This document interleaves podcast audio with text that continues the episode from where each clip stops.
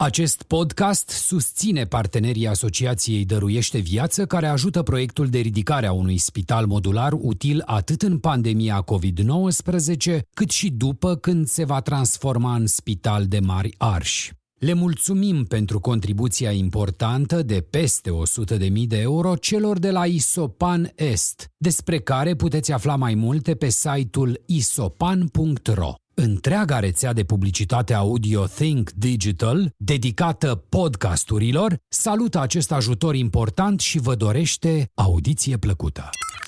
Salutare și bine v-am regăsit, Wordchesterilor. Am un nou interviu, de data asta are cumva tangență cu digitalul și o să aflăm pe parcursul interviului cum are tangență cu digitalul, dar subiectul principal este traficul de persoane. Are legătură cu digitalul pentru că, hei, trăim într-o lume nouă, într-o lume modernă, unde interacțiunile și mai ales poveștile de dragoste se întâmplă din ce în ce mai des pe online. Uh, am alături de mine, dar din nou de la distanță, pentru că și ăsta este un interviu făcut la distanță, uh, o persoană care se numește Ioana Bauer și reprezintă ONG-ul, organizația Eliberare.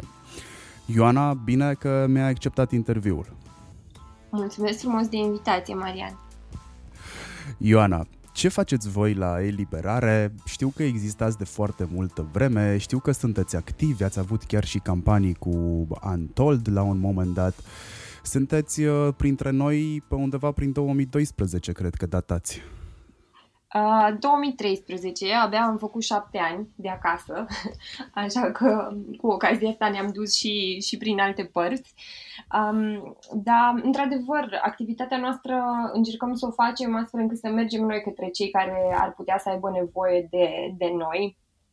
Domeniul traficului de persoane nu e unul sexy care să invite oamenii să um, afle mai multe, și atunci încercăm pe cât posibil să mergem către tineri, um, nu numai pentru că sunt vulnerabili la această problemă, dar și pentru că au un potențial super mare să facă ceva în legătură cu asta. Am fost la Antol vreo trei ani de zile, um, acum suntem pe pauză, din păcate.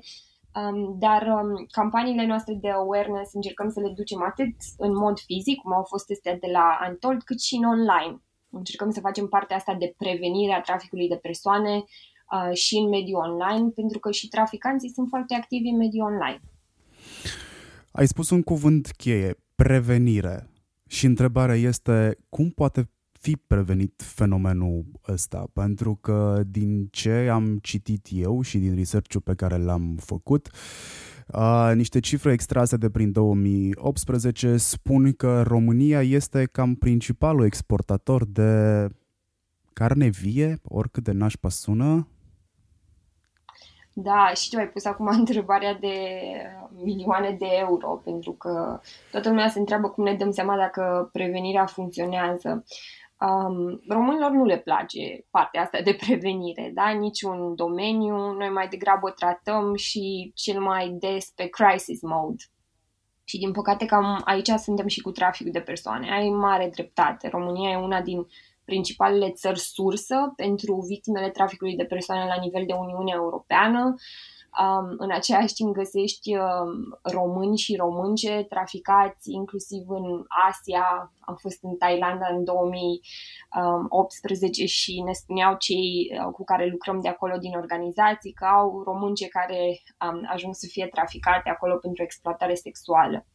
Um, campaniile noastre merg foarte mult pe partea de educație și apoi mai merg și pe partea asta de um, mimare a, nici nu știu cum să le spun, um, metodelor pe care traficanții le folosesc. Um, dacă intrați pe net, pe banpebune.ro, o să vedeți o campanie de-a noastră care practic promite locuri de muncă prea bune pentru a fi adevărate. Și de ce facem asta? Pentru că asta se întâmplă foarte des și cu uh, persoanele care ajung să fie traficate. Apoi uh, mai facem tot felul de, uh, de campanii în online pe partea asta de informare a drepturilor pe care oamenii le au. Um, ce înseamnă să pleci din țară, ce anume să faci înainte să pleci din țară, cum îți setezi o parolă de siguranță, uh, cum verifici că un loc de muncă chiar există. Dar toate lucrurile astea luate și făcute într-un mod foarte natural și cu cuvinte simple, ca să zic așa, um, ca să înțeleagă toată lumea. Hai să citesc niște cifre înainte să te întreb uh, care sunt cele mai des întâlnite scenarii de racolare, pentru că vorbim în mare parte de racolare când avem de-a face cu uh, mediul online. Uh, aceleași cifre din 2018 pe care le găsesc și la voi pe site eliberare.com 67,4% dintre victime sunt exploatate sexual, 20,1% sunt exploatate prin muncă forțată, 23,7% dintre victime au absolvit cel mult liceul, 58% au fost recrutate de o cunoștință, prieten sau rudă, și am pus accent aici intenționat, 43% dintre victime sunt minore. Ultima cifră nu mă surprinde foarte mult, aș putea spune că nu mă surprinde nici cea în care 23,7% dintre victime au absolvit cel mult uh, liceul. Una dintre întrebările pe care vreau să le adresez și la care aș vrea să-mi răspunzi este dacă mediile din care provin cei care sunt traficați sau victimele sau posibilele victime, pentru că acum vorbim despre prevenție, vin neapărat din medii defavorizate. Dar te rog să-mi răspunzi uh, la întrebarea asta după ce îmi spui niște scenarii uh, foarte des întâlnite când vine vorba despre mm, recrutare. Păi, hai să vedem. Dacă tot ai menționat recrutarea online, pot să spun că, în sfârșit, și în statisticile din România, cifra crește legat de cazurile care ajung să fie recrutate în online. Um, un asterisc, să zic așa, um, textul ăla pe care îl citim rapid la, la final de reclamă, statisticile sunt bune, ne ajută cât de cât să ne dăm seama ce se întâmplă, însă în cazul traficului de persoane, statisticile reprezintă foarte puțin din ceea ce se întâmplă în fenomen. Um, noi avem cazurile pe care le analizăm, dar astea sunt numai cazurile identificate, da? Și o altă statistică spune că din uh, cazurile identificate, astea reprezintă undeva la 1-2% din ceea ce se întâmplă de fapt. Deci fenomenul e mult mai grav și um, problema e mult mai, mult mai mare.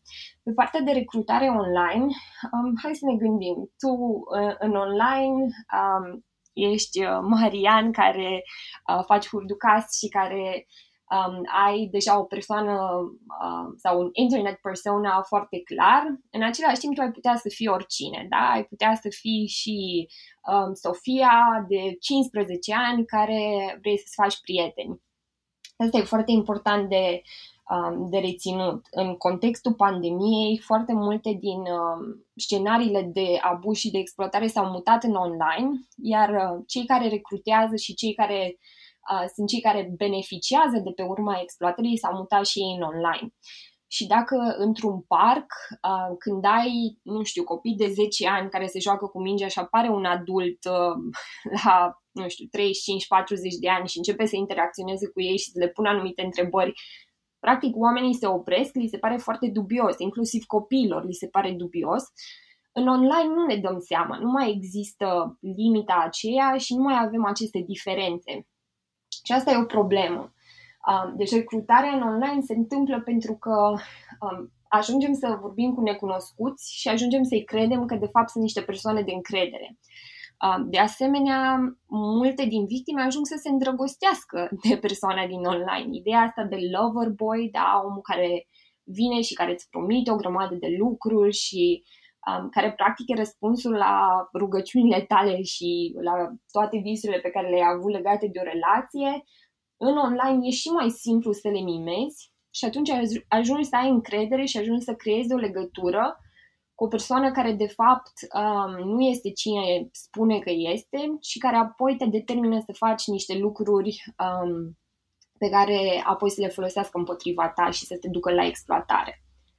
Um, apoi, uh, în, în mediul fizic, uh, iarăși, în contextul pandemiei, mai puțin se întâmplă asta, însă tot pe statisticile alea pe care le-ai citit tu, o să vezi că principala formă de uh, recrutare este uh, un loc de muncă, un loc de muncă legitim, oamenilor li se promite un loc de muncă în, nu știu, agricultură sau în uh, construcții, totul e foarte vag, se întâmplă foarte repede, da, vărul cuiva știe pe cineva care are nevoie de cineva mâine și locul ăsta legitim de muncă ajunge să se transforme într-o situație de exploatare în momentul în care omul ajunge la destinație. Când vorbim despre metoda Loverboy, um, vorbim practic de un timp pe care recrutorul și-l ia la dispoziție ca să devină persoana grata uh, pentru, perspe- pentru cealaltă persoană. Asta înseamnă, cred că câteva luni, adică nu poți să persuadezi pe cineva într-o săptămână. Mă rog, nu știu pe nimeni care să fi reușit performanța asta. Um, da, pe partea de timp, um, aici depinde, depinde foarte mult. Și noi ne axăm mult în programele pe care le avem, uh, inclusiv pe treaba asta de uh, ce înseamnă de, ce înseamnă de fapt să, uh, să fii traficant, da? Că și aici avem niște mituri și avem anumite persoane în cap. Um, nu știu, tipul ăla dubios, uh, cu geacă de piele, care vine și zice, popușe, hai să mergem la un suc. Nu mersi, da? Um, nu, traficantul e un bun student, uh, își studiază victima și petrece timp să convingă victima, fix cum ai spus și tu. Da? Relațiile astea se construiesc oarecum uh, și ajunge să-ți promită anumite lucruri. Noi spunem că traficul de persoane începe cu visul unei vieți mai bune, iar traficantul o să știe care e visul tău. Da?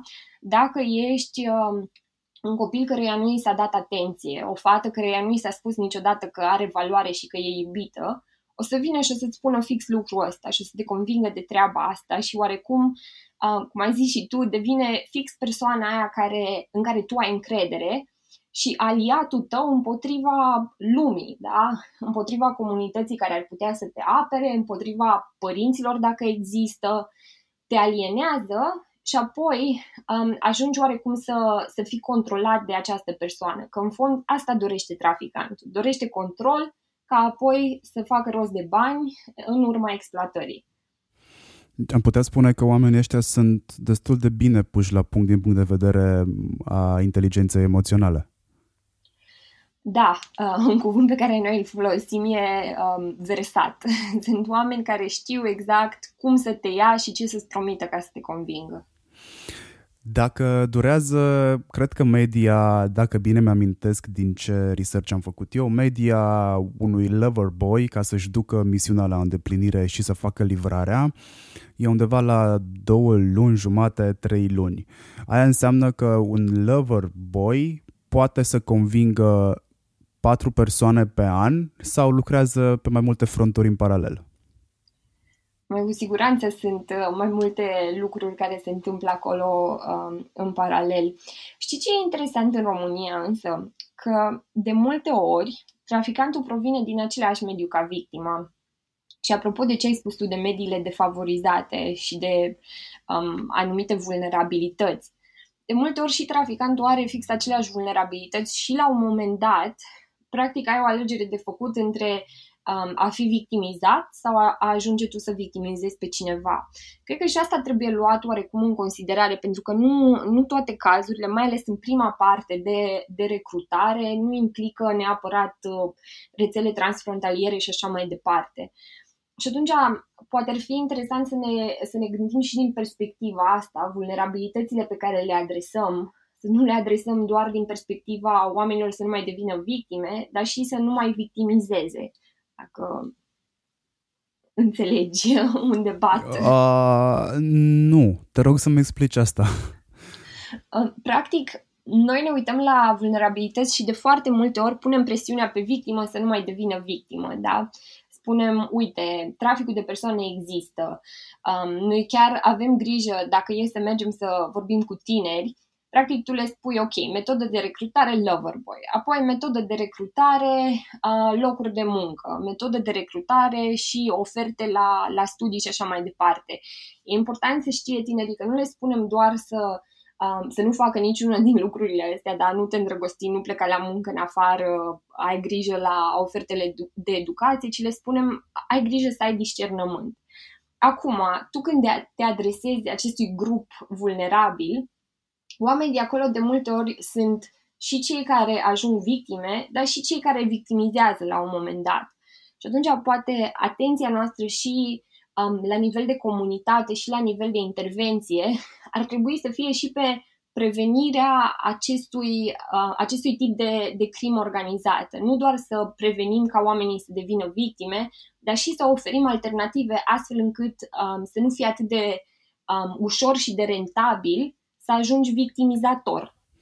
Așa, deci prin a victimiza înțelegem a nu transforma pe cineva în victimă, să nu devii tu recrutorul sau parte exact. dintr-un... Ok, am înțeles uh-huh. acum. Uh-huh. Hai să trecem la mediile din care se extragă victimele. Sunt doar cele sărace sau vorbim chiar și medii unde bogăția există? Mm, sunt multe mituri legate de cine devine o victima traficului de persoane, iar în materialele noastre, uh, care pot fi găsite pe site uh, pe www.deliberare.com resurse, uh, una din prezentări conține un slide care întotdeauna provoacă um, dezbateri, ca să zic așa, și știm că e controversat slide-ul respectiv, dar lăsăm acolo um, în mod intenționat. Um, slide-ul zice oricine poate deveni o victima traficului de persoane. De ce e acolo? Um, eu, înainte să lucrez pe partea asta de prevenire, am lucrat într-un adăpost pentru victime într-o țară de destinație. Majoritatea din ele erau românce, majoritatea din ele aveau o poveste foarte similară și suna cam așa. Știam despre traficul de persoane, știam ce înseamnă, unele chiar participaseră la lecții în școală despre traficul de persoane, însă ce spuneau toate era nu credeam că mi se poate întâmpla mie. Uh, și asta e o idee foarte, foarte periculoasă, că te gândești, ok, eu sunt, uh, și aici dau exemplu unei fete, însă știm că și uh, bărbați și băieți pot fi victime ale traficului de persoane, dar zici, ok, eu îmi văd de treaba mea, uh, sunt la școală, uh, nu ies cu băieți, da, nu sunt o persoană ușoară, chiar am note bune, mie nu mi se poate întâmpla asta. Ei bine, iată acolo o mare vulnerabilitate, pentru că dacă te uiți la statistici o să vezi că majoritatea victimelor vin într-adevăr din mediul rural, însă când zic majoritatea, înseamnă 51%. În rest, provin din medii urbane. Chiar din capitale avem victime. Într-adevăr, avem uh, uh, persoane care ajung să termine maxim 8 clase, multe din ele. În același timp există victime cu care am lucrat care aveau facultatea terminată. Deci nu, nu e um, o garanție că dacă cineva a avut educație sau a avut doi părinți da, care au fost acasă și um, care uh, au fost prezenți, nu e o garanție că persoana aia nu o să ajungă o victimă a traficului de persoane. Um, deci cred că principala uh, lecție este um, să nu punem etichete și să nu ne gândim că doar pentru că cineva uh, nu se potrivește unui profil pe care noi ne-l imaginăm, atunci nu poate să ajungă victimă. O, o persoană care vine dintr-un mediu favorizat poate cădea victimă pentru că nu are o legătură strânsă cu cei de acasă, are conflicte permanente, cei de acasă uh, nu-i dau uh, niciodată senzația că uh, persoana care ar fi vulnerabilă este înțeleasă, care sunt mm, care sunt pinpoint-urile de pe hartă care pot să facă, nu știu, o călătorie a unui recrutor mult mai ușoară. Cred că de multe ori povestea unei victime ajunge să fie foarte mult poveste, și povestea noastră, adică poți să te identifici foarte mult. Și aici um, o să dau un exemplu a unei mărturii um, a unei victime. De altfel se poate găsi și online pe www.speranțelavânzare.ro uh, Victima se numește Camelia în documentar, evident că identitatea ei este uh, protejată, însă în video Cameliei vorbesc ambii părinți. Da? Deci ei uh, vin și povestesc despre ceea ce s-a întâmplat. Și um, ceea ce e interesant acolo este că, în primul și în primul rând, Camelia ajunge să fie traficată în orașul din care provenea, uh, deci nu s-a trecut niciun fel de graniță, iar părinții ei spun așa, um, eram o familie normală în care amândoi munceam și încercam să-i oferim tot ce are nevoie. Însă, nu prea mai vorbeam, discutam așa, ce ai făcut la școală, ce s-a întâmplat. Cred că de multe ori, um, mai ales în momentul în care trebuie să, um, sau te gândești că trebuie să te zbați să oferi lucruri materiale copilului, ajungem să uităm despre cât de importantă e conectarea asta. Um, cât de important e să mergi mai departe de întrebarea ce ai făcut azi la școală și răspunsul de obicei să fie nimic. Um, cunoaștem oare prietenii um, copiilor noștri? Um, cunoaștem întrebările pe care le au? Simt ei că pot să vină la noi și să ne întrebe anumite lucruri? Um, am creat un mediu în care dacă cineva ne abordează copilul și pare dubios, ei se poate să vină la noi și să ne întrebe, ok, tu ce părere ai? Și aici cred că de multe ori um, problema asta duce la diferite, um, la diferite alte probleme, ca să zic așa, dar nu numai la trafic de persoane, um, însă poate duce inclusiv la asta. Ok, poți să-mi spui puțin mai mult povestea Cameliei, că mi-a atras atenția?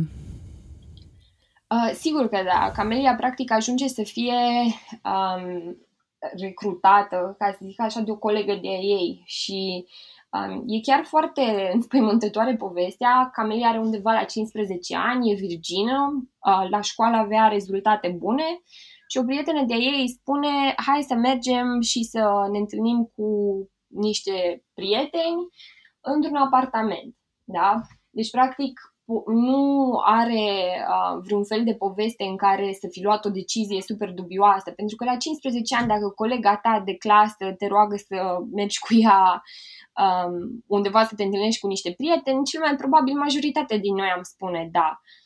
În apartamentul respectiv, de fapt, um, se află niște traficanți, ea ajunge să fie ținut acolo, um, și ajunge să fie vândută pentru mai multe luni, uh, chiar la câteva străzi uh, distanță față de, de unde locuia. Și un lucru care iarăși se leagă și cu întrebarea ta dinainte, părinții sună la poliție și încearcă să găsească ajutor, în același timp spun o treabă care oarecum rămâne um, împământenit așa în memoria celui care se uită la, la povestea ei, spun um, nici nu mai știam ce să spunem, că te întreabă lumea unde e și cum e și noi nu mai știam cum să mințim și să le zicem că de fapt totul e ok. Um, cred că de multe ori noi ca popor ne pasă mai mult de cum se vede un anumit lucru din afară decât de ceea ce se întâmplă. Și aici iarăși poate, um, poate e o vulnerabilitate um, mult mai largă. Apoi Camelia ajunge să fie vândută și are un client uh, fidel, ca să zic așa, deși în România se pedepsește uh, inclusiv actul de cumpărare a serviciilor unei persoane traficate și clientul ăsta, în modul în care ea povestește, ajunge să fie așa, să pare un erou, că la un moment dat îi aduce un iepuraș sau un șoricel și îi spune data viitoare când vine aici să nu te mai găsesc aici. Iată o altă mare problemă, da? Deci omul ăsta vine, își dă seama că ea e minoră, își dă seama că nu vrea să fie acolo și apoi uh, alege să-i dea un cadou în loc să sune la poliție și să spună ceea ce se întâmplă de fapt și pune povara tot pe ea, pe victimă, să scape de acolo.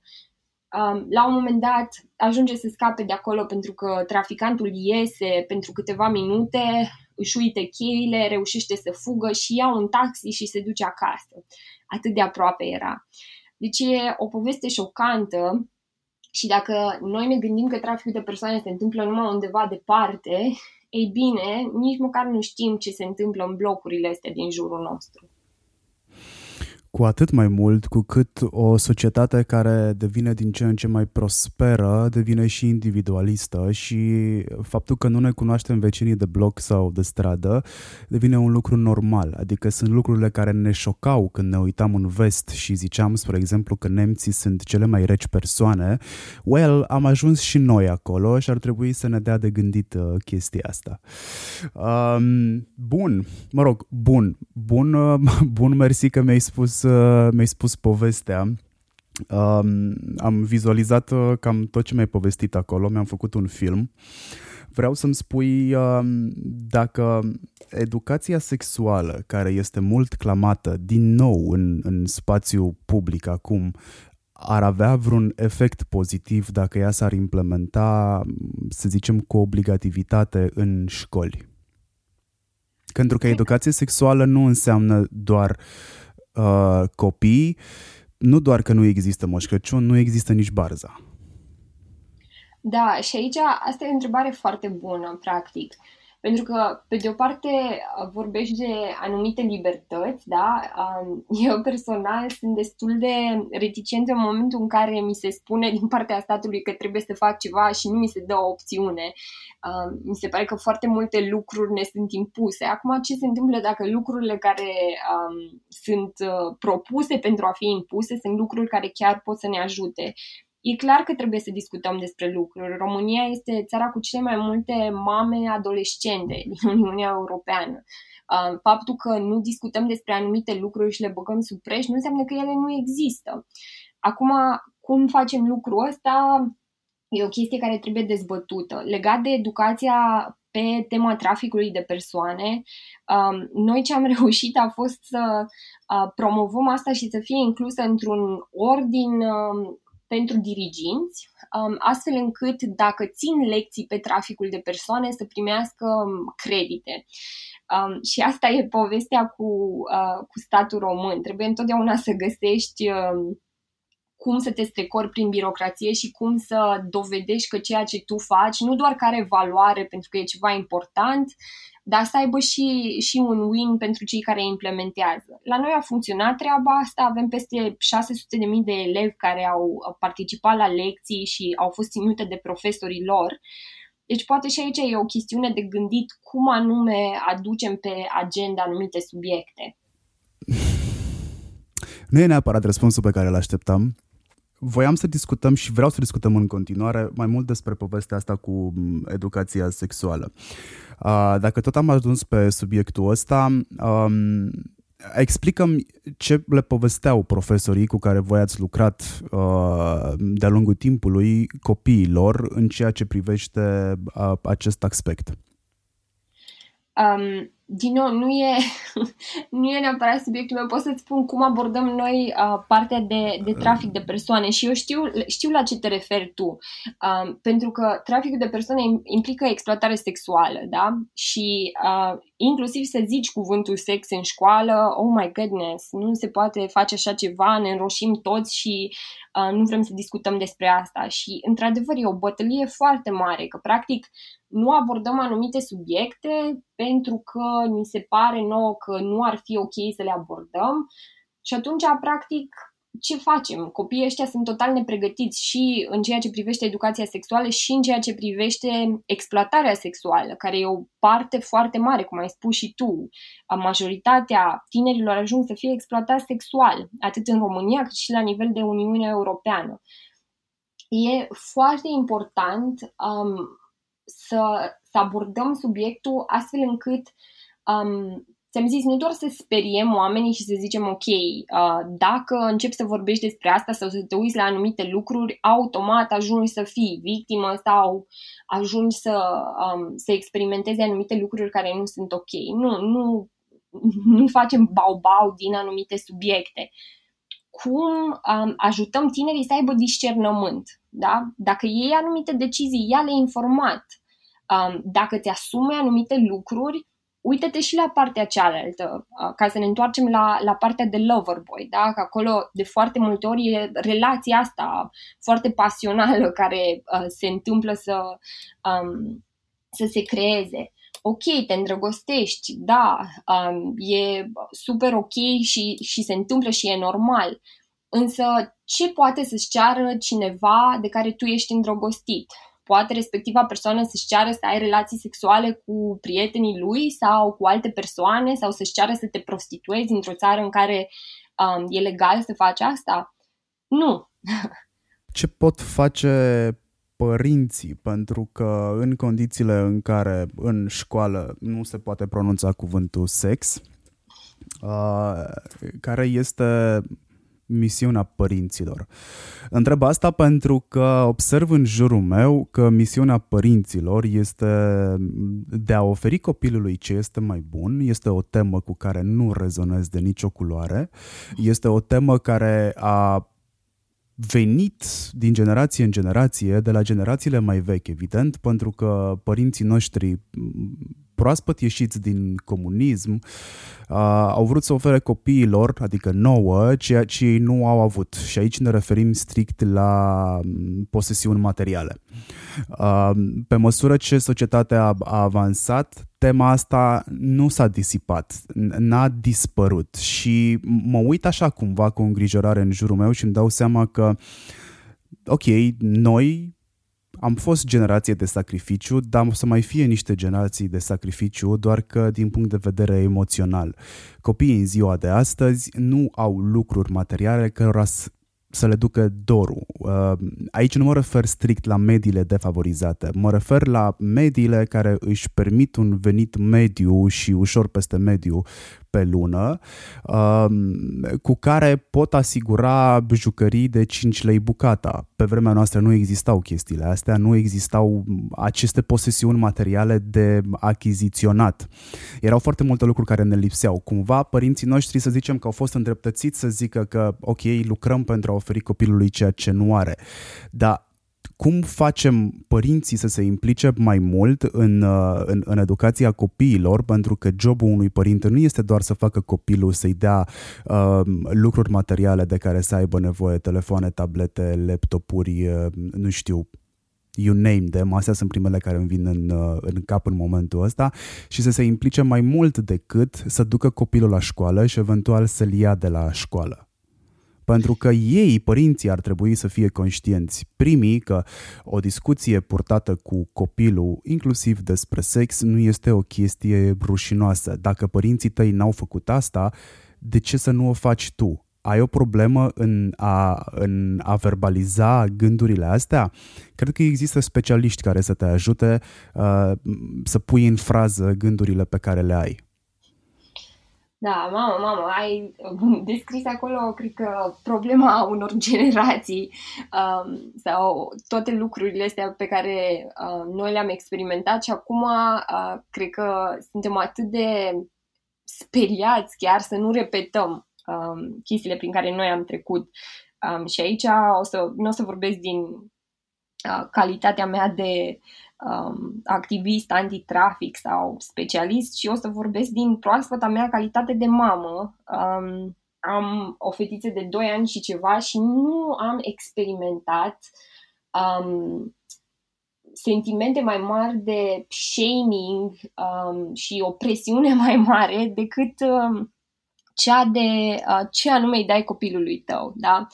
Uh, um, și tu ai menționat tablete și laptopuri și așa mai departe, uh, stai să vezi cum e, uh, cum îți diversifici uh, masa pentru copilul tău și cum de nu-i dai numai mâncare organică. Și practic am luat treaba asta de um, generație crescută cu cheia la gât, da? uh, cu doi copii care munceau, uh, cu doi părinți care munceau într-adevăr ca să ne ofere ceea ce ei n-au avut și am dus-o oarecum în, la cealaltă extremă, mai ales unii oameni dintr-o anumită bulă și uităm de ceea ce e cu adevărat important, pentru că um, în fond creezi tu în, um, în casa ta o atmosferă în care să poți să ai conversațiile alea grele.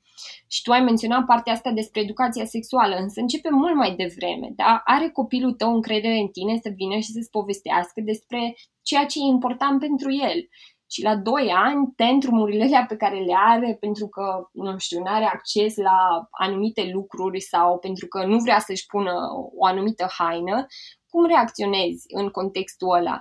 Adică ce fel de mediu creăm noi acasă? Creăm un mediu în care copiii au într-adevăr o voce, în care uh, pot să, să vină și să se implice, să fie membri activi și membri respectați în familia respectivă. Și asta cred că e o chestie foarte, foarte grea, mai ales în contextul pandemiei. Uh, au ieșit statisticile în care au zis că părinții suferă grav de PTSD. Și pot să înțeleg asta, că dintr-o dată ai work from home și dacă ai un copil care merge la școală, trebuie să fii și profesor, învățător și să predai toate chestiile pe care nu le mai poți preda la școală și apoi trebuie să te asiguri că acoperi și, și alte subiecte. Um, ai, ai pus uh, problema foarte bine nu avem cum să le știm pe toate. Nu trebuie să le știm pe toate. Însă, un alt lucru pe care nu trebuie să-l facem, nu trebuie să ne fie rușine, să spunem că nu știm și să mergem către oameni care știu și care, care sunt specialiști pe asta. Așa cum eu nu mă apuc să-mi repar singură mașina de spălat când se strică, la fel, dacă nu mă simt stăpână pe un anumit subiect, n-ar trebui să-mi fie rușine să mă duc către un terapeut sau către un ONG care asta face și să zic băi, habar n-am, uh, n-am avut niciodată discuția asta, ajută-mă să o am cu copilul meu sau um, cu, um, cu soțul meu mai întâi sau, în fine, cu partenerul meu și împreună să, uh, să avem discuția asta cu copilul nostru.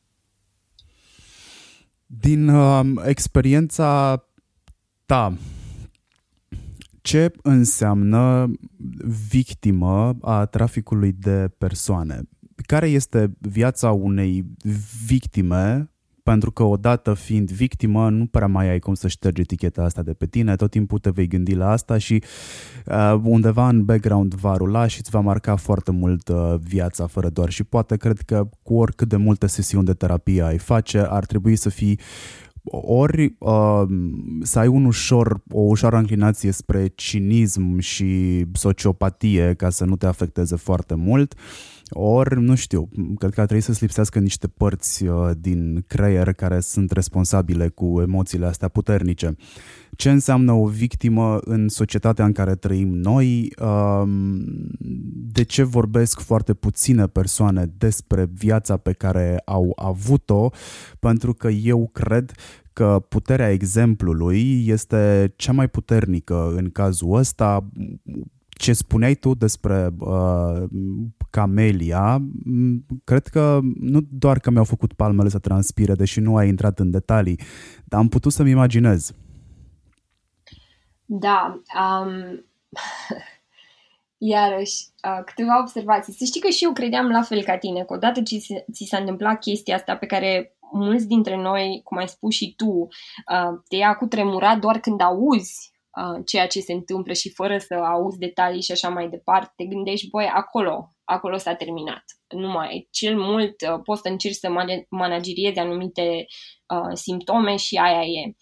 Uh, mie mi s-a schimbat foarte mult uh, percepția asta în momentul în care am intrat pentru prima oară în adăpostul în care am lucrat în uh, țara aceea din uh, Europa și mă așteptam să găsesc niște persoane, fix cum ai zis tu, niște persoane care oarecum nu mai cred, în, nu mai au speranță, nu mai cred în, în ceva bun și așa mai departe. Și știi ce m-a șocat? Că am intrat pe ușă și primul lucru pe care l-am auzit au fost zâmbe, râsete și am văzut persoane zâmbitoare. Um, și nu te aștepți să găsești um, să găsești bucurie într-un astfel de loc. Există o tranziție. Tu ai descris foarte bine o victimă a traficului de persoane, însă, pe partea asta de post-îngrijire, ceea ce se întâmplă după ce o victimă e identificată și scoasă din situația de exploatare, începe un lung, lung proces um, spre autonomie, oricât de um, mare sau mică ar ajunge să fie asta, în care victima ajunge să fie supraviețuitor. Și ăsta e un termen pe care începem să-l folosim și în cazul uh, violurilor și în cazul violenței domestice, tocmai de asta, pentru că odată ce ți s-a întâmplat ceva și odată ce cineva a hotărât să-ți facă ceva asupra căruia tu nu ai avut niciun fel de uh, drept de alegere, um, nu e corect să rămâi toată viața victimă. Uh, și sunt programe și sunt uh, sunt lucruri pe care poți să le faci astfel încât să treci de la, de la uh, calitatea asta de victimă sau de la identitatea de victimă spre cea de supraviețuitor. Acum, evident că e foarte greu și vorbim despre ani de zile. Um, noi lucrăm cu uh, specialiști din domeniu, inclusiv cu oameni de la stat um, și încercăm să le explicăm ce înseamnă trauma apropo de anumite părți din creierul tău care nu-ți lipsesc, dar uh, mecanismul tău de coping este pur și simplu să blochezi lucrurile alea, da? Și uh, traficul de persoane este un, un soi de traumă, mai ales pe partea de exploatare sexuală. E o traumă care se repetă, în care ai um, mulți abuzatori și care într-adevăr îți uh, rescrie modul în care creierul tău ajunge să proceseze anumite lucruri. Însă așa cum rănirea asta se întâmplă în relații, prin relațiile alea de abuz, um, la fel și reabilitarea se întâmplă tot, tot prin relații. Și aici noi suntem super, super recunoscători pentru um, adăposturile din România care există și care lucrează um, cu victimele traficului de persoane, pentru că fix asta fac. În relație ajung să-i ajute și pe partea emoțională, și pe parte um, psihologică, pe partea mentală, pe ajutorul pe care um, îl dau pe partea asta judiciară, pentru că e foarte important ca victima să știe că acum traficantul este uh, departe și nu mai poate să-i facă rău și um, într-un context ideal, ajunge după gratie și stă acolo, nu e eliberat pentru că a fost mucegai în celula de închisoare, da? Dar e un proces lung um, și asta înseamnă foarte multe lucruri, inclusiv a reînvăța ce implică o relație, limite sănătoase, uh, cum arată iubirea, că iubirea nu e condiționată și nu sună dacă mă iubește, duci și uh, ești la produs pentru mine. Și toate lucrurile astea se întâmplă prin programe și ani de zile de intervenție holistică și centrată pe nevoile persoanei respective care a fost abuzate. Um, am o întrebare mai grea acum. Că astea până acum au fost simple. Ai avut răspuns la ele, deci au fost simple. Zim, te rog frumos, cum poate exista o rețea atât de vastă de trafic de persoane ca cea de la Țendărei? Uh, și o întrebare și mai grea e cum de după șapte ani de zile nu s-a întâmplat nimic și oamenii respectivi nu doar că au rămas cu banii, dar au rămas și cu armele, uh, inclusiv săbile. Da? Mi se pare că le-au reținut doar mitralierele. Mai, uite, Um, asta e o întrebare bună și complexă, dar am un răspuns și la asta. Uh, o să spun ceea ce, ceea ce credem noi. Um, traficul de persoane nu e o problemă pe care dacă spui că, ok, am rezolvat um, partea de vulnerabilități. Acum oamenii nu mai sunt vulnerabili, deci nu o să mai existe trafic de persoane. Sau zici, um, am rezolvat partea de um, justiție, criminal justice, sau am rezolvat partea de uh, rețele. Nu. Sunt foarte multe lucruri complexe care se întâmplă, care toate trebuie să funcționeze bine. Noi am avut niște schimbări în uh, legile noastre minunate, da? când a fost uh, toată nebunia aia și mulți dintre noi am ieșit în stradă și mulți am, uh, ne-am dus și ne-am luptat, ca să zic așa. Um, însă, până la urmă, tot s-au întâmplat niște schimbări uh, și unele structuri uh, de crimă organizată care ajunseseră să fie destructurate și puse după gratis, eh, după gratii au ieșit. Apoi am avut cazuri, precum ăsta de la Țăndărei, în care um, procedural s-a tras atât de mult de timp încât fapta s-a prescris. Pentru că trăim într-o țară în care e ok să se prescrie um, fapte care au implicat exploatarea a zeci, dacă nu sute de minori. Um, nu o să eradicăm niciodată traficul de persoane dacă nu eradicăm partea de corupție, dacă nu avem uh, niște instituții în care oamenii să aibă încredere, dacă noi, la nivel de individ și la nivel de comunitate, nu ne asumăm fiecare responsabilitatea, pentru că de foarte multe ori traficul de persoane se întâmplă sub ochii noștri. Da? În Cluj, pe câmpia Turzii, știm că există femei care se află în prostituție. Ne-am întrebat vreodată dacă sunt acolo de bunăvoie sau nu.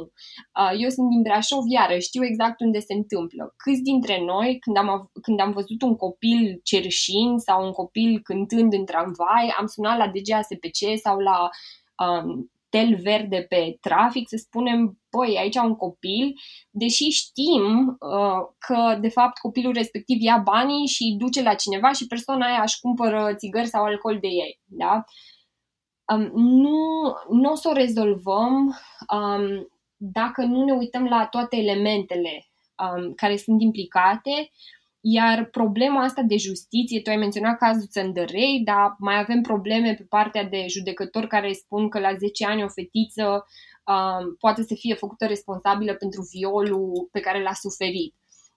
da, trebuie să rezolvăm niște chestii sistemice, pentru că dacă nu le rezolvăm, în continuare o să rămânem țara cu cele mai multe cazuri de trafic. Um, o să fac o mică, o să pun un asterix, e uh, Calea Turzii Așa, da, scuză-mă. Este un loc notoriu. Uh, nu știu dacă există cineva care să nu fie avut vreodată legătură cu Cluj și să nu știe că uh, Calea Turzii există ca headquarter pentru asta. E suficient să te plimbi pe Calea Turzii. Eu aveam la un moment dat, mă rog, cum am și acum, prin anul întâi, cred că de facultate sau anul 2, aveam părul lung și mă plimbam pe Calea Turzii. Uh, nu vrei să știi câte claxoane mi-am luat. Da, noi avem, avem o colegă care lucrează la Cluj um, și o echipă de voluntari foarte faină care, um, care lucrează pe partea asta Um, și tu ai menționat uh, Clujul și Calea Turzii, eu sunt din Brașov și știu să zic exact podul de la, de la Stupin. Um, deci peste tot e treaba asta, vezi? Și asta zic, noi toți, de oriunde ne-am, ne-am trage din România, știm exact ce se întâmplă. Um, într-un fel sau în altul ne-am intersectat, fie că ne-am intersectat prin, uh, dacă nu înveți, o să ajungi și tu acolo sau mai știu eu ce, cu toate astea, niciodată nu ne-am pus întrebări legate de, băi, ce se întâmplă dincolo de aparențe. Un judecător care face responsabil un copil de 10 ani pentru o agresiune sexuală este un judecător misogin? Eu cred că oricum am pus-o la modul soft. Pentru că mă gândesc, un judecător, un judecător este uh, cel care dă o rezoluție, o soluție unui caz. Da? La el se află pâinea și cuțitul, proverbial vorbind. El taie cât vrea și pentru cine vrea. Uh, stau să mă gândesc la mecanismele mentale pe care un om de genul ăsta le poate avea și poate să spună că un copil de 10 ani este responsabil pentru ceea ce, se, ceea ce i s-a întâmplat. Uh, avem biasuri? Uh, nu, e o întrebare retorică, dar Ia să vedem, avem bias oare și față de ce avem? Uh, cum ar trebui să abordăm uh, problema asta cu minorii? Hai să o iau așa, hai să o iau așa. Atâta timp cât Acum ce fac eu îți dau eu ție răspunsul. Atâta timp, cât profesoara, atâta timp cât profesoara de religie îți spune elevei din clasă că uh, de aia o fluieră băieții pentru că vine în fustă sau în pantaloni uh, rupți, eu cred că aveam o problemă încă de la bază. Uh, nu cred că o, o femeie, o, o fată poate fi făcută responsabilă pentru faptul că a suferit un act de agresiune sexuală. Nu va însemna nu oricând și în fața oricărui text de lege. Poate să fie recunoscută ca fiind o femeie ușoară, dar cred că în 2020 este destul de greșit să mai spui asta despre o femeie. Uh, poate fi recunoscută ca fiind o persoană căreia îi plac experiențele de genul ăsta, dar asta nu o face uh, proprietatea ta pentru următoarele 30 de minute dacă ea a spus nu. Și cred că, pur și simplu plecând de la povestea asta, este absolut inuman să spui că un copil de 10 ani este responsabil pentru faptul că a fost agresat preach, ce să zic. Um, vezi, e foarte important ca, um, ca oameni ca tine, ca bărbați, să iasă și să spună lucrurile astea. Um, și avem o grămadă de biasuri și tu ai ales un epitet, cum ai zis și tu, foarte soft pentru acel judecător și din păcate sunt foarte, foarte mulți. Um, și asta iarăși trebuie să ne dea de gândit, da? De ce facem victim blaming? Um, și aici vorbim despre, despre minori, um, dar tu ai mers mai departe și pe um, shaming-ul pe care îl facem anumitor femei care aleg un anumit stil de viață și aici se poate continua foarte mult. Care e atitudinea noastră față de minorități?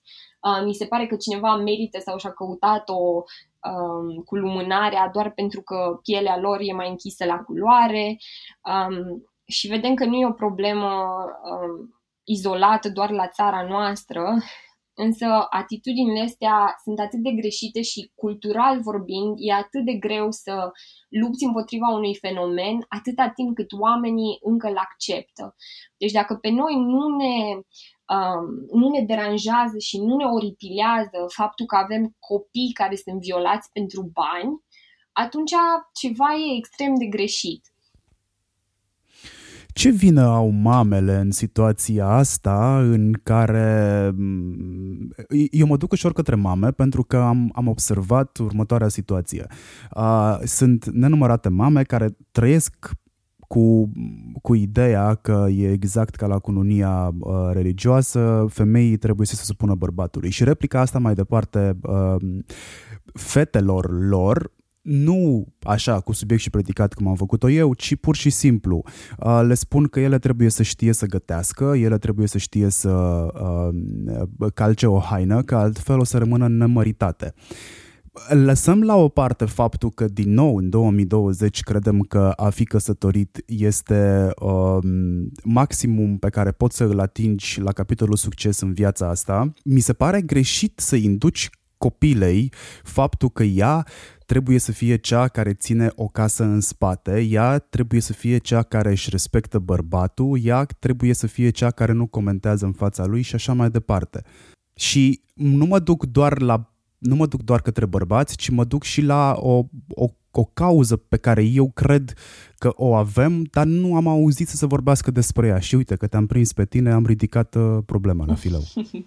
Um, și eu o să ți-o servesc înapoi, pentru că, într-adevăr, um, avem niște mame care au ieșit, ai menționat tu, de generația părinților noștri, știi? Um, uite-te la procentajele de violență domestică. Ai niște femei care ies dintr-un cerc de violență și care nu o să propage mai departe altceva, pentru că ele însele sunt victime de cele mai multe ori. Um, dar nu numai atât. Gândește-te că o fetiță învață cum trebuie să fie tratată în casă. Și la cine se uită? Se uită la maică sa, dar se uită la taică su cum o tratează pe maică sa. Nu? Și dacă tata vine acasă beat și bate cu pumnul în masă și dă două neveste și după aia se așteaptă să-i pună de mâncare și așa mai departe, aia o să învețe și ăla o să fie normalul copilului respectiv. Pe partea asta de respect eu sunt întru totul de acord. O femeie trebuie să își respecte bărbatul, dar bărbatul trebuie să-și respecte femeia. E o chestie reciprocă și nu contează sexul. Trebuie să ne respectăm unii pe alții, indiferent de relațiile dintre noi și respectul se învață în casă, însă nu într-o singură direcție. Da? Eu sunt mamă de, de fată și Uh, soțul meu cred că a devenit extrem de feminist de când are uh, o fetiță și și-a dat seama de, de anumite lucruri. Deci responsabilitatea asta și felul în care noi ne tratăm um, copiii și respectiv fiicele învață cum să fie tratate, iar băieții învață cum să relaționeze cu sexul opus de acasă. Deci acestea sunt niște lucruri super, super importante. Uh, eu am avut, uh, nici nu știu cum să zic, marea binecuvântare, noroc uh, să am o mamă care mi-a zis că pot să fiu ce vreau eu. Și niciodată nu mi-a pus presiune să-mi zică, aoleo, da uite, ai 30 de ani și ești nemăritată sau când faci și tu copii sau... Niciodată n-am auzit asta. Și mai mult de atât, tot ce am auzit a fost doar pentru că um, mie mi-a fost greu sau pentru că eu am experimentat asta, nu înseamnă că trebuie să experimentezi și tu asta. Dar îmi dau seama că eu probabil sunt excepția și majoritatea trăiesc fix cum ai zis tu. Um, trebuie să ieșim din, din mentalitatea asta și să ne dăm seama nu doar că la nivel teoretic lucrurile trebuie să se schimbe, practic trebuie să se schimbe. Um, dacă sunt domni care ascultă treaba asta, nu vă fie frică să spălați un vas și um, să gătiți și să um, luați anumite responsabilități care în mod tradițional erau ale soțiilor. Împărțiți-vă toate lucrurile astea și dacă aveți fete, cel mai, cea mai bună prevenire um, și de relații și de trafic și de tot începe cu dumneavoastră în casă prin ceea ce exemplificați. Cred că singura, mă rog, cred că abordarea educației unui copil în ceea ce privește responsabilitatea, pentru că de cele mai multe ori povestea cu spală, gătește, vine pe fondul unei responsabilizări, dar responsabilizarea asta pusă, în, uh, pusă într-o frază cu nu te ia nimeni sau uh, uh, să știi și tu să faci ceva la casa ta, este greșită și cred că ar putea fi abordată altfel. Hai să învățăm împreună să gătim, să călcăm și să facem treburi uh, casnice, pentru că e în regulă să te descurci singur. Uh, mă rog, este doar o viziune asupra unei abordări, nu știu, simpliste, cred că în momentul ăsta, dar uh, uh, sunt convins că există și alte, alte metode de a aborda această responsabilizare.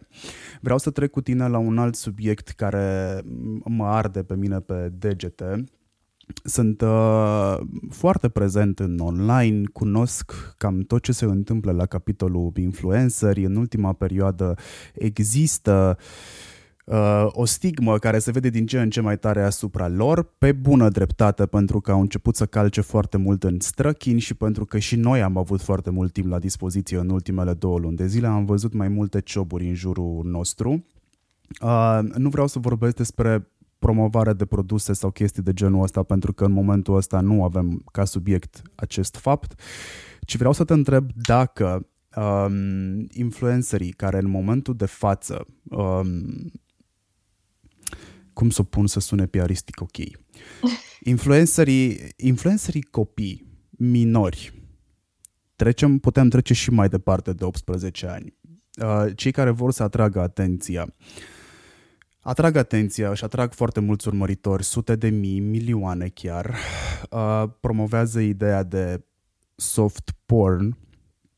Avem noi de partea cealaltă un recul care să se translateze în faptul că dacă soft porn e ok și îl acceptăm ca normă socială, nu văd de ce nu ar fi ok și mai mult de atât și astfel să-mi fie mult mai ușor să devin din vulnerabil în victimă când vine vorba despre uh, racolare pentru trafic de persoane?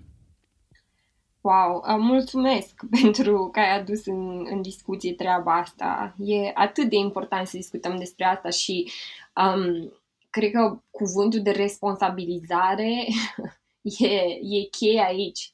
Um, da, fraților, ce normalizați? Despre ce discutăm aici? De ce normalizăm anumite lucruri care nu doar că nu ajută, dar cum ai spus și tu, uh, sunt fix diferența dintre vulnerabilitate și victimizare. În ce lume e ok să venim și să, să aducem niște standarde care nu, nu sunt ok. Um, chiar mă uitam acum pe, pe statistici pentru că um, treaba asta cu exploatarea în online. Uh, în România nu prea avem statistici și de multe ori asta înseamnă că doar pentru că nu avem statistici înseamnă că nu există. Nu. Uh, la nivel mondial, um, partea asta de online sexual exploitation, um, OSEC se numește în termeni um, de specialitate, a crescut cu 300% în aprilie 2020 față de aprilie 2019. Și de ce? Pentru că am normalizat anumite lucruri. Um, ziceam că pe internet oricine poate să fie de ce vârstă, sex și uh, de unde își dorește să fie, da? pentru că e foarte ușor să-ți creezi uh, anumite identități.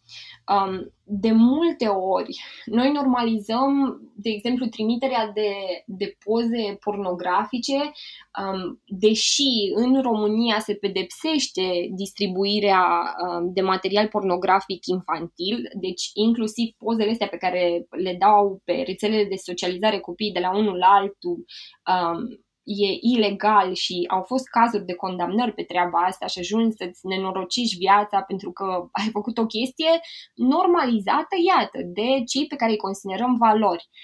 Um, avem nevoie de alte valori, avem nevoie de, um, de a pune problema altfel, pentru că ai zis și tu, am fost mult mai scrupuloși acum că am avut mult mai mult timp să ne uităm la alta, dar oare ne-am făcut și noi vinovați de un share la o chestie care chiar nu era fondată sau um, am promovat anumite lucruri în online care online-ul a devenit noua realitate, da? Uh, de câteva luni încoace, deși n-ar fi trebuit să o facem. Who holds accountable these people? Ce, ce norme de responsabilizare, cum îi tragem la răspundere pe treaba asta? Um, și dacă numărul de follower îți dă, um, îți dă posibilitatea și îți dă autoritatea să seteze anumite lucruri, um, atunci ceva, ceva e greșit. Um, și nu, un, un răspuns e, uite, fix ce faci tu aici, da? Creezi un content în care ești foarte, foarte critic. Doar pentru că cineva îți răspunde, nu înseamnă că lucrul respectiv e adevărat și nu înseamnă că o să fii de acord și o să spui lucrul ăsta. Dar câți dintre noi facem asta? Nu facem mulți chestia asta pentru că mulți dintre noi considerăm că nu sunt luptele noastre de dus. M-am întrebat de foarte multe ori ce ar trebui să fac sau unde aș ajunge dacă ar trebui să fiu atent la fiecare lucru care se întâmplă în, în jurul meu de genul ăsta și să îl amendez.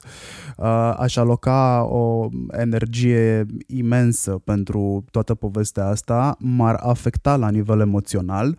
Foarte puțin știu că unul dintre motivele pentru care eu am ieșit din presă a fost că nu am mai suportat atât jocurile de culise, cât și spoiala din front.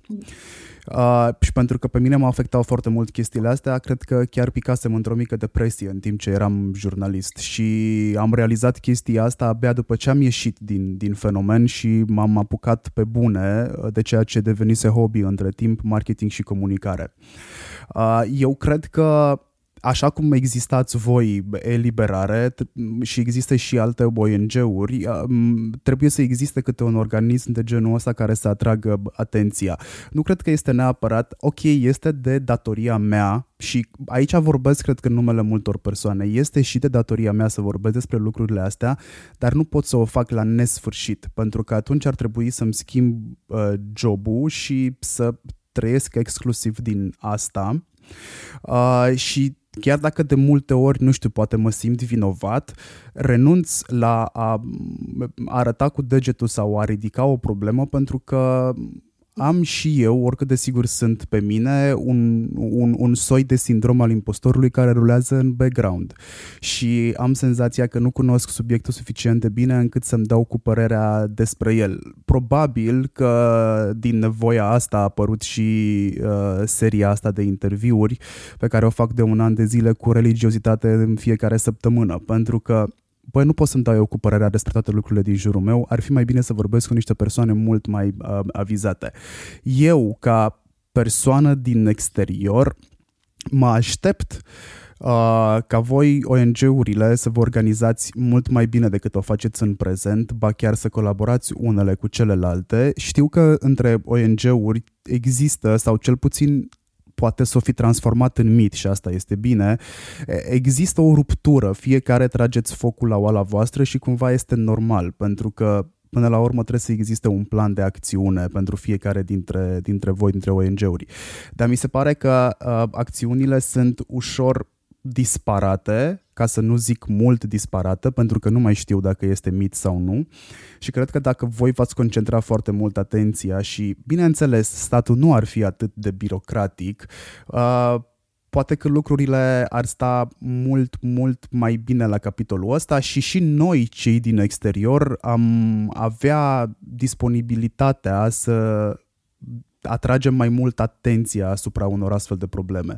Fiecare dintre noi alege să-și facă o datorie civică până la un anumit uh, punct. Nu trebuie neapărat să ies la proteste, sunt de părerea asta. Nu este neapărat să ies la proteste atâta timp cât acțiunile mele și ceea ce fac în grupul meu de prieteni converg cu tema protestelor, spre exemplu, sau uh, pot să vorbesc uh, cu copiii mei acasă despre problemele astea și să vorbesc și cu prieteni de-ai mei despre problemele astea, fără neapărat să fac din, uh, din această temă un uh, element de branding personal. Uite, m-aș aștepta, spre exemplu, că tot vorbim acum despre soft porn și influenceri, m-aș aștepta ca Agenția Națională împotriva traficului de persoane să vă strângă la oaltă și, băi, uite, asta ar fi o temă bună de făcut scurtă campanie. Pentru că noi, cei care stăm în online, care atragem atenția asupra acestei probleme, uh, că o facem intens, că o facem răsleț, suntem și noi suficient de puțini și nu suntem accountable, în sensul că nu suntem de numărat, nu avem un impact foarte mare. Nici agențiile care lucrează cu influencerii nu fac mare brânză, toată lumea închide ochii și inclusiv uh, uh, brandurile au, au o mare responsabilitate pentru că finanțează uh, astfel de content, că până la urmă finanțează nu-și fac campanii care să dea bine la cifre, ci finanțează un comportament care este greșit. Da, tu ai abordat foarte multe lucruri aici um, și, în primul rând, mi se pare foarte important de, de menționat că treaba asta de responsabilitate la nivel individual, fix cum ai spus și tu, nu înseamnă că dintr-o dată misiunea vieții tale ajunge să fie X, Y sau Z. Um, dar înseamnă că ești conștient de ceea ce se întâmplă și în fond și dintr-o um, cum să zic eu, dintr-o motivație egoistă ar trebui să-ți pese de anumite lucruri pentru că uh, uite, problematica traficului de persoane, chiar dacă nu te afectează pe tine sau copiii tăi sau prietenii tăi, îți afectează comunitatea și automat are impact inclusiv asupra ta. Comunitatea ta nu mai e la fel de sigură, uh, îți afectează lucruri de la cât costă casa ta la cât de repede uh, poți să te duci dintr-o parte în alta. Um, dar, uh, cum ai spus și tu, fiecare ne facem partea și în cazul nostru s-ar putea să fie um, doar să tragem un semnal de alarmă sau să discutăm despre anumite lucruri pe care alții nu își doresc să le abordeze. Um, în cazul altora înseamnă că toate activitățile noastre și acțiunile noastre sunt în direcția aia. Um, noi ne coordonăm bine pe, pe partea asta cu, uh, cu diferite ONG-uri. Acum e fix ca, ca în grupul tău de cunoștințe. Da? O să, nu o să fii close friend cu toată lumea sau BFF cu toată lumea, um, dar cu cei care gândesc um, similar și cu care poți să abordezi tema asta, o să lucrezi um, și noi încercăm să facem treaba asta pe parte de instituțiile statului. Din păcate, în continuare avem uh, ideea asta că dacă numerele sunt mici, da, de exemplu, numărul cazurilor, da, e, uite, au, au scăzut numărul uh, de cazuri raportate, um, autoritățile aleg să se uite la asta și să spună că la e un lucru bun. Um, noi alegem să ne uităm la asta și să zicem, ok, am mai făcut identificări, au mai fost raiduri, am finanțat uh, sau am avut identificare proactivă. Perspectiva e un pic diferită, însă, într-adevăr, cum ai spus tu, la o problemă atât de mare, și nu e doar cazul traficului de persoane, avem o grămadă de probleme, ar trebui să fim în stare să ne coordonăm, că în fond suntem toți în aceeași echipă, da? Toți vrem să, să scăpăm de, de treaba asta.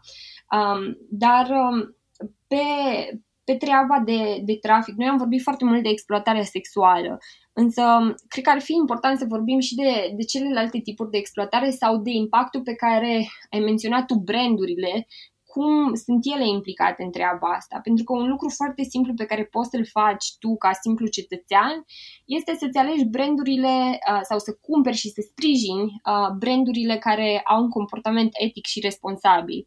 Și aici la noi poate ne uităm pe uh, lanțul de producție, da, pe supply chain și vedem că nu folosesc copii în recoltarea de boabe de cafea, de exemplu, sau că își plătesc muncitorii salarii decente în fabricile de, de textile. Deci, la nivel de implicare, sunt foarte multe lucruri, unele chiar mici, pe care putem să le facem și să avem un impact, zic eu, mare. Da, hei, am căzut de acord și asupra acestui fapt. Dar va trebui să-mi promiți că povestea asta cu uh, soft porn promovat de oamenii mult mai vizibili în online uh, ar devine o campanie pentru voi. Poate că nu v-ați gândit la asta până acum, dar uh, eu m-am gândit în momentul în care m-am, m-am orientat către un interviu cu tine și am început să mă documentez despre ceea ce înseamnă trafic de persoane. Pentru că dacă stai să te uiți în trending în YouTube, spre exemplu, care este cel mai, cea mai mare platformă pentru teenager și în momentul de față de consum, avem foarte mult soft porn. Extrem de mult soft porn nu doar că Și nu promit, vorbim... Dar... Te rog. Te rog. Uh, nu doar că îți promit, dar îți dau și un deadline pe asta. Uh, noi am început deja să discutăm cu uh, Girl Up, o organizație foarte, foarte faină, um, făcută de adolescenți și condusă de adolescenți, adolescente, de fapt, care au un reach uh, ridicol în online.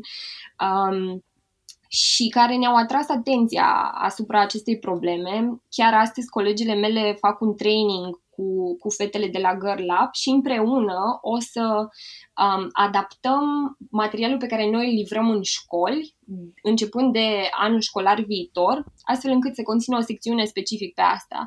Deci, cu siguranță, um, felul în care noi o să abordăm uh, problema, dacă acum vorbeam foarte mult despre oferte de muncă, uh, despre partea de lover boy, acum o să abordăm foarte mult partea de recrutare și de exploatare în online.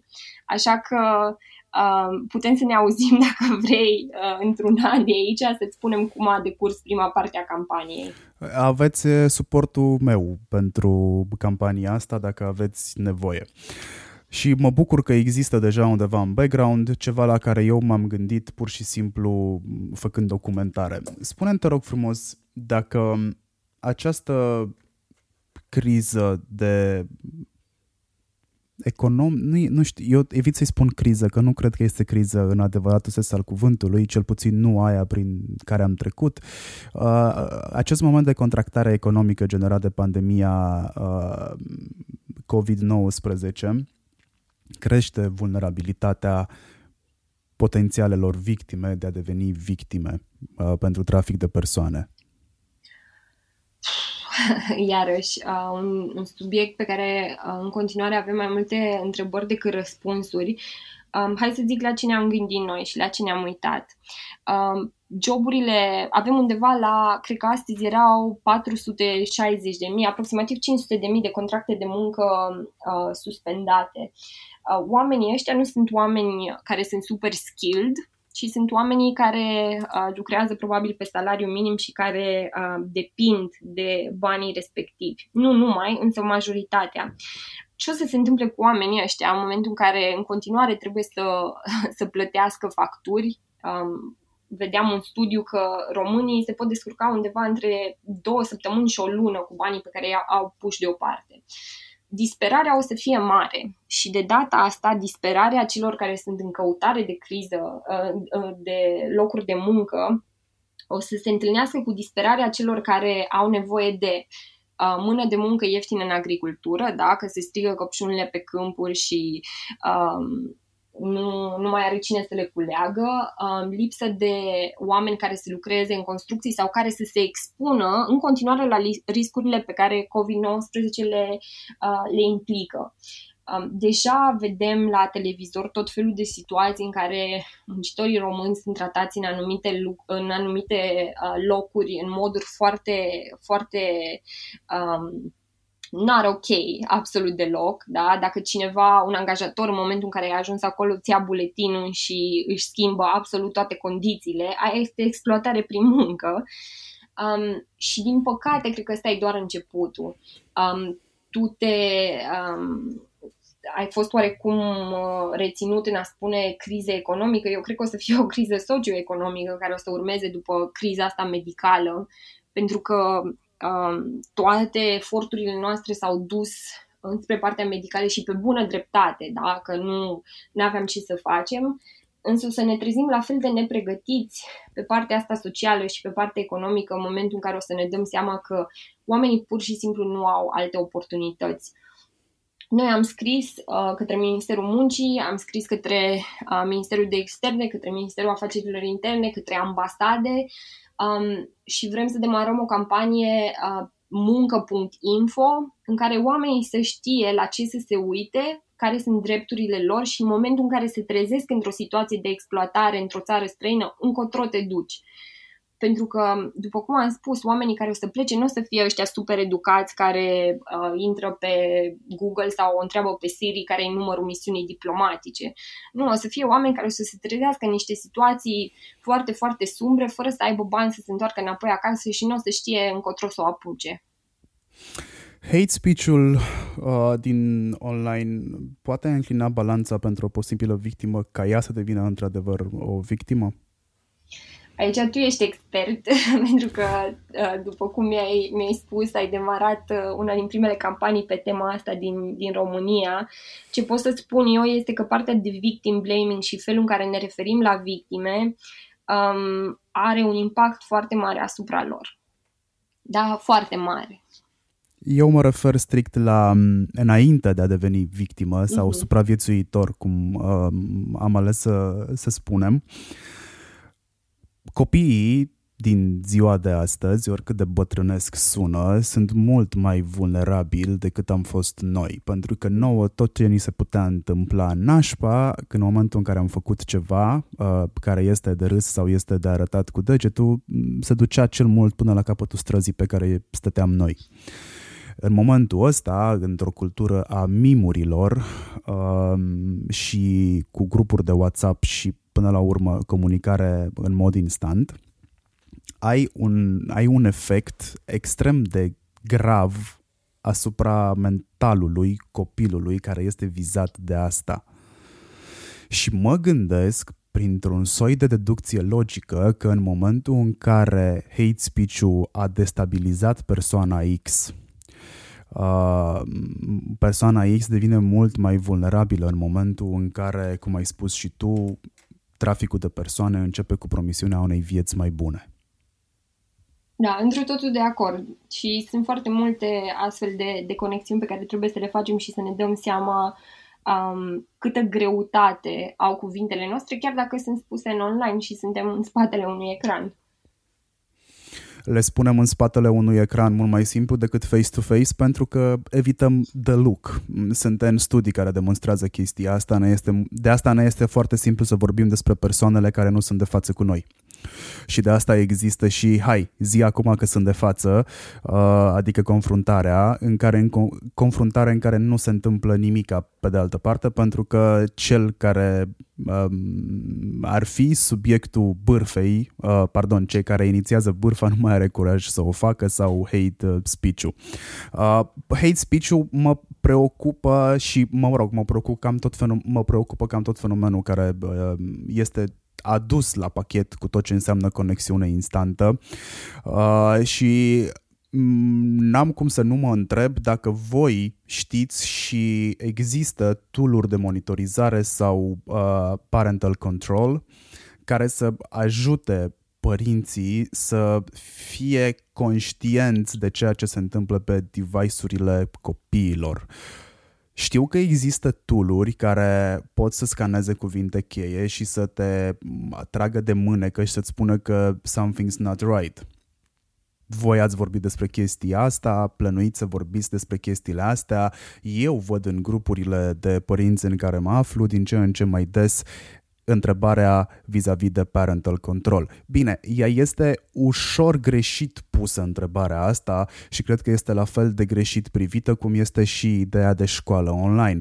Școală online nu înseamnă că trimite profesorul numărul exercițiului ca un copil să îl rezolve sau nu înseamnă un scan dintr-o carte. Cum de altfel, parental control nu înseamnă și interzicerea copilului de a avea acces la tehnologie. În primul rând, tu, părinte, trebuie să cunoști tehnologia. Da, și astea sunt, um, um, sunt trei sfaturi um, pe care uh, cel mai mare centru care lucrează pe prevenirea exploatării online din state uh, sunt sfaturile pe care ei le dau. Unu, cunoaște tehnologia.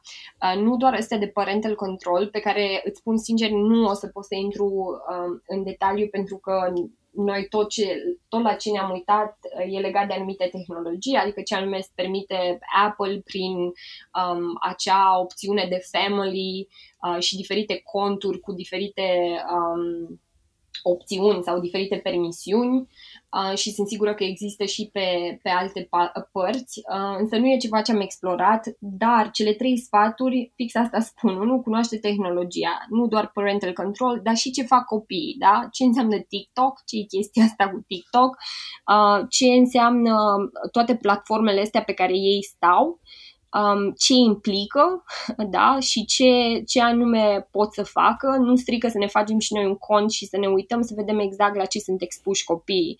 Um, cred că ești la curent cu um, acel um, experiment făcut de o mamă care a pozat în fica ei de 10 ani și cam câte uh, poze explicite a primit și câte invitații uh, cu tență sexuală a primit. Deci nu e rău să vedem exact pe ce își petrec copiii noștri timp, uh, pe ce platforme și în ce fel. Um, doi, niște discuții foarte clare legate de limite. Da? De exemplu, uh, prietena mea cea mai bună are um, copii care sunt luați în plasament și unii din ei sunt uh, adolescenți deja um, și au vorbit foarte clar de limitele pe care le au pe TikTok. Da, puteți să vă uitați sau puteți să postați anumite lucruri, nu, nu puteți să faceți X, Y, Z. Reguli foarte, foarte clare și apoi ongoing conversations. Doar pentru că odată ai avut discuția asta nu înseamnă că ai avut odată pentru totdeauna. Uh, trebuie să continuăm să discutăm. În contextul pandemiei, unul din lucrurile care s-au întâmplat a fost că um, abuzatorii i-au prins pe copii, că acum despre asta vorbim, în mediul lor sigur. Gândește-te că tu ești mult mai vigilent în momentul în care ești afară din casă, nu? Adică ești sau în mod ideal, ești mult mai atent la ceea ce se întâmplă în jur. Pe când dacă ești în dormitorul tău, în locul ăsta safe, în casa ta, în care de obicei sunt și alți oameni, nivelul tău de percepere a anumitor uh, pericole e mult mai scăzut, pentru că you're in your safe space. Aici nu poate să mi se întâmple nimic, nu? Și fix aici a fost o vulnerabilitate în spațiu online și în perioada asta a pandemiei, pentru că copiii nu percepeau um, aceste amenințări ca fiind reale, deoarece erau în, într-un loc în care de obicei nu li se poate întâmpla nimic. Am înțeles. Tooluri există, vă recomand tuturor celor care ne ascultați să dați un search pe Google pentru că sunt N liste cu toolurile astea de monitorizare. Atenție foarte mare, când spun monitorizare nu înseamnă invadarea uh, intimității copilului. Avem la îndemână tooluri. Uh, eu folosesc, după cum foarte mulți dintre voi știți deja, Bitdefender Box. Bitdefender știe să uh, scaneze uh, cumva conversațiile pe care copiii le poartă, dar a scana nu înseamnă a da raportul cu fiecare punct și virgulă din conversația respectivă, ci să atragă atenția în momentul în care, nu știu, cineva uh, cere un uh, card al părinților, cineva care cere datele de card ale părinților, cineva care uh, cheamă afară copilul, spre exemplu, sau sunt discuții cu iz uh, de alarmă. Asta folosesc eu, dar sunt mult mai multe tooluri acolo afară. Um, ce spunea Ioana mai devreme cu parental controlul din Apple, ăsta este doar pentru a gestiona timpul pe care copiii îl petrec pe telefon și a fi conștienți ca părinți care sunt toolurile pe care copiii voștri le folosesc și timpul pe care îl petrec în fiecare aplicație în parte, nu știu ce se întâmplă în ea. E o linie foarte subțire între a fi conștient de ceea ce vorbește copilul tău, adică ai scana telefonul literalmente și ai invada intimitatea și a avea un fel de gardian care să te atragă atenția în momentul în care uh, ceva dubios se întâmplă acolo.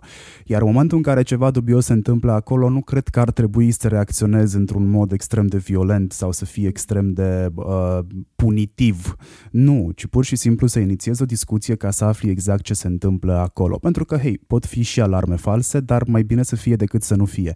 Imaginați-vă că aceste tooluri de uh, monitorizare uh, trebuie să fie explicate inclusiv copiilor în momentul în care se instalează pe telefon, pentru că altfel nu o să aveți încrederea lor odată și doi funcționează ca un fel de buton de panică dacă aveți alarme pe la birouri sau aveți alarme acasă și ați apăsat cel puțin un buton de panică odată, ați văzut că în mediul într-o medie de 3 minute apare cineva uh, la ușă ca să afle care este problema și de ce s-a activat butonul de panică.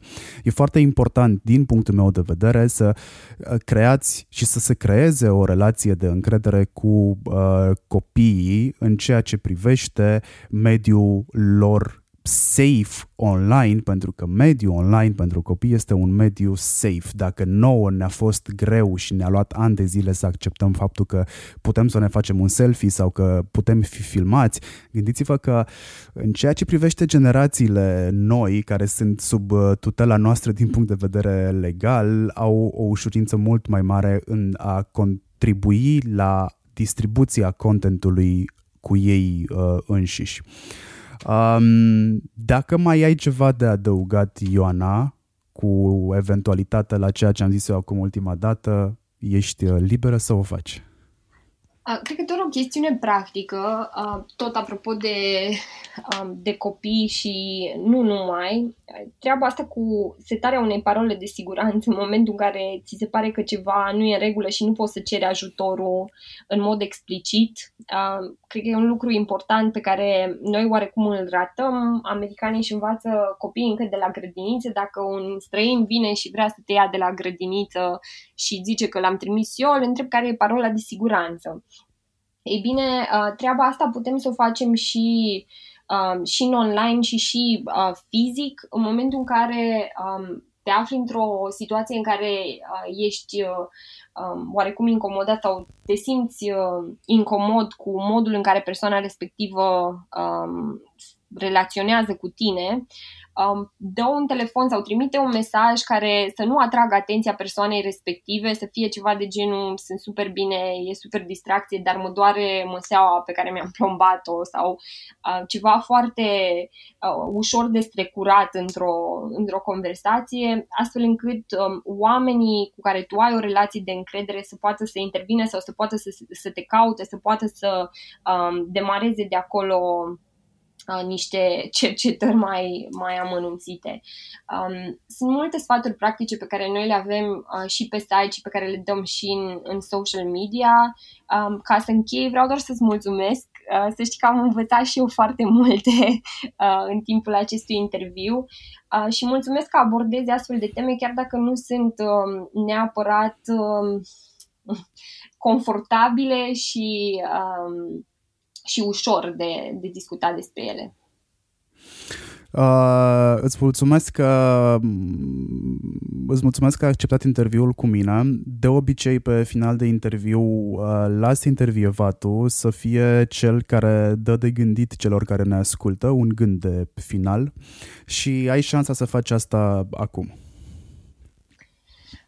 E o invitație, nu doar la, la meditație, dar și la, la intervenție. De multe ori vedem lucruri care ne lasă un feeling din ăsta, mm, ceva nu era, nu era în ordine în situația respectivă um, și în loc să mai facem un pas și să ne uităm dincolo de aparențe, alegem pur și simplu să, să spunem că a, probabil că mi s-a părut. Eu v-aș invita în momentul în care vedeți anumite situații care ar putea ascunde exploatarea, um, să, nu, să nu treceți mai departe peste ele, ci un simplu telefon, poate la helpline-ul Agenției Naționale împotriva traficului de persoane 0800 800 678 sau un mesaj pe social media, pe pagina noastră, um, ar putea să facă diferența dintre o persoană uh, victimizată sau o persoană care să scape din situația respectivă. Îți mulțumesc foarte mult pentru această o oră și 27 de minute pe care mi-ai alocat-o. Uh, sper să ne mai auzim. Oferta mea rămâne... Uh, sper să ne mai auzim în situații de genul ăsta, adică discutând chestii serioase. Oferta mea de a mă implica în campania pe care o puneți la punct în ceea ce privește normalizarea soft pornului uh, de către influenceri sunt acolo. Uh, Um, vouă vă mulțumesc foarte mult că ați stat cu noi până la final. Dacă considerați că acest tip de content merită dat mai departe și eu cred că merită, dați-l mai departe, dați-l inclusiv în grupurile de părinți. Dați-l și în grupurile teenagerșilor și după cum am monologat mai devreme, timp de probabil 5 minute în ceea ce privește responsabilitatea fiecăruia dintre noi, responsabilitatea asta poate să se întâmple și la, sau poate fi exercitată și la nivel micro în grupurile noastre de prieteni, pentru că nu e așa, ne spunem foarte mult în conferințe că schimbarea vine de la noi cu micro fapte. Marian Hurduca sunt eu, vă mulțumesc foarte mult încă o dată share în, uh, share în rețelele voastre de socializare, dați follow pe Apple Podcast, dați uh, follow pe Spotify, cred că de fapt era invers. Subscribe și follow pe Spotify, dați și steluțe, dați și uh, recomandări. Asta mă ajută pe mine să fac contentul, sau asta ne ajută pe noi să facem contentul ăsta mult mai vizibil. Mersi încă o dată, pa!